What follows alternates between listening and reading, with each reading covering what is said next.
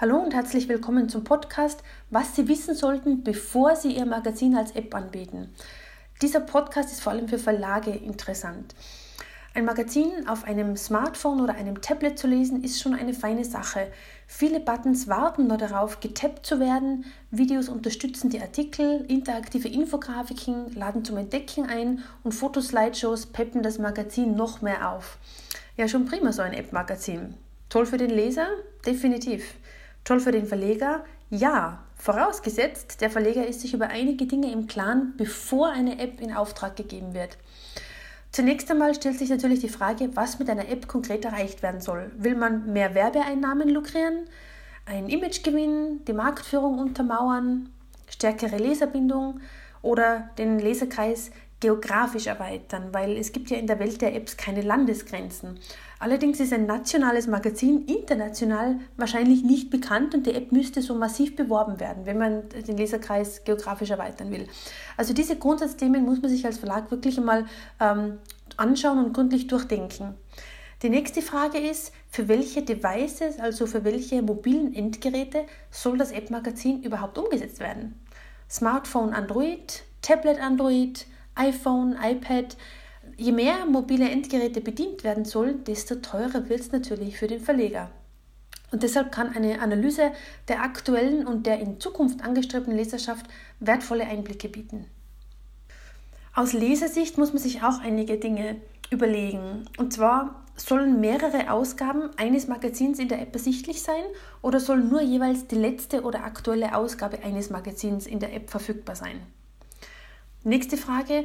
Ein Printmagazin wird ja im Abo per Post zugestellt und das App-Magazin muss sich der Leser jedoch selbst herunterladen, wenn es eine Single-Issue-App ist. Oder soll der Leser mit einer Push-Benachrichtigung, mit einer Art SMS automatisch über ein Update informiert werden und der Download der aktuellen Magazinausgabe im Hintergrund automatisiert stattfinden? Da sprechen wir von Multi-Issue-Apps. Dann nächste Frage, soll die App kostenpflichtig sein oder kostenlos sein? Weil Apple und auch Android ähm, circa 30 Prozent ähm, von den, vom App-Preis mitschneiden. Das muss man sich auch anschauen.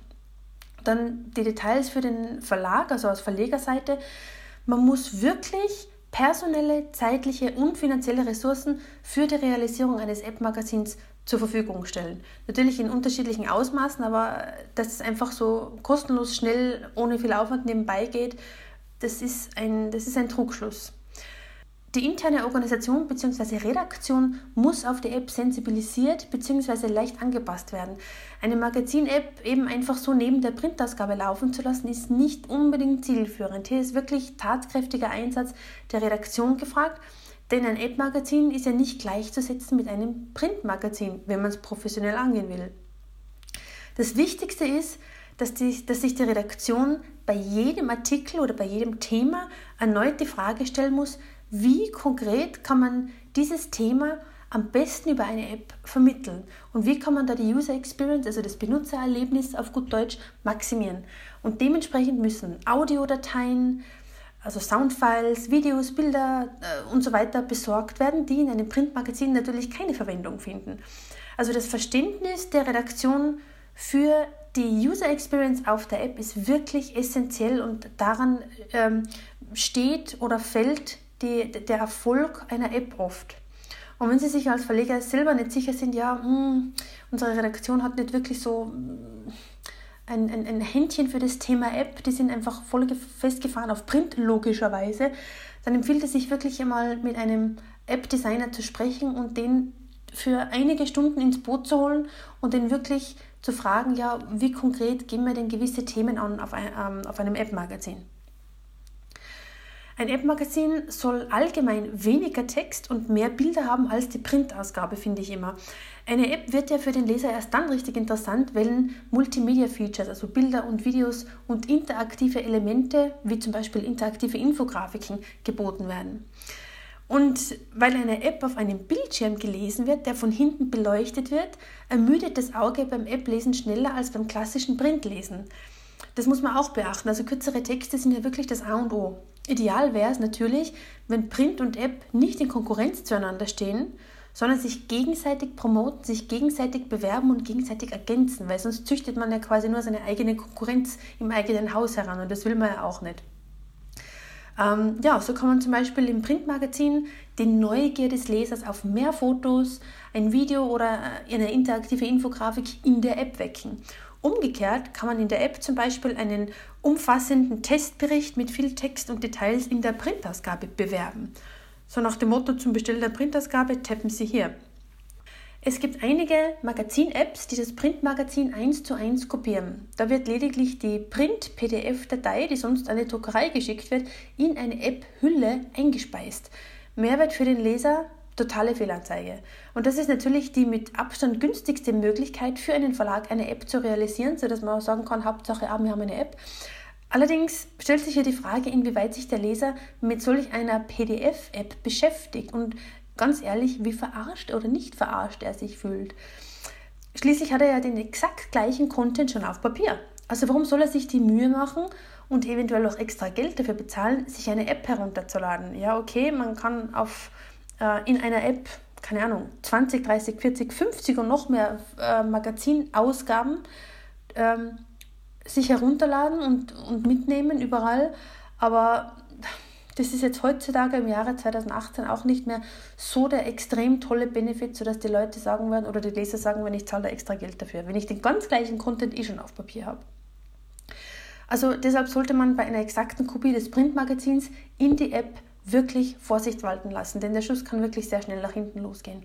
Für die Werbekunden, das ist das nächste große Thema, für die Werbekunden dürfte solch, einem App, solch ein App-Magazin überhaupt nicht interessant sein weil die, die Anzeigen vom Print-PDF, vom Printmagazin gehen eins zu eins in die App über. Das heißt, man hat keinen zusätzlichen, ähm, man hat keine zusätzliche Werbeeinnahme als Verlag und auch die Werbeanzeige ist ja total ähm, ja, 0,0 interaktiv. Man kann die Website verlinken, vielleicht, wenn es mit der App überhaupt möglich ist, mit so einer PDF-App, aber das war es dann auch schon.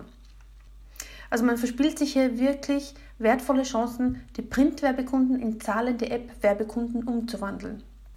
App-Leser sind anspruchsvoll und die Leserschaft ist meistens von einer PDF-App auch nicht begeistert. Das sind dann wirklich die klassischen App Store-Ladenhüter. Ähm, die englische äh, Zeitung The Guardian hat ein ähm, tolles, hat eine tolle Stellungnahme, was das Thema betrifft, abgegeben. Ich lese mal kurz vor auf Deutsch. Für Verlage sind Tablet-Magazine eine bahnbrechende Chance. Aber das Letzte, was sie tun sollten, ist die Printtitel einfach in die Tablets hineinzuschaufeln. Konsumenten verlangen mehr und das neue interaktive Rich Media Paradigma birgt unglaubliche Interaktions- und Storytelling-Möglichkeiten für Redakteure und Marketingmanager gleichermaßen. O-Ton The Guardian. Und das kann ich wirklich nur auch äh, jetzt nicht nur in meiner Theorie unterstreichen, sondern auch in der Praxis. Ich sehe das wirklich an den Downloadzahlen von, von App-Magazinen, die ich betreue. Ähm, also die Leute, die Leser schätzen das wirklich, wenn man exklusiven Content in einer App anbietet, angereichert mit vielen tollen interaktiven Features.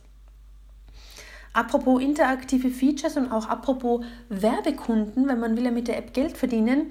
Ich habe ein äh, Video zusammengestellt mit zehn tollen und inspirierenden Beispielen für Anzeigen in Tablet-Magazinen, weil es, wie gesagt, nicht wirklich das statische äh, PDF-Inserat sein soll. Den Link zu diesem Video stelle ich in die Beschreibung von diesem Podcast und es gibt auch den Artikel äh, zu diesem Podcast zum Nachlesen auf meiner Website und den Link stelle ich auch in die Podcast-Beschreibung.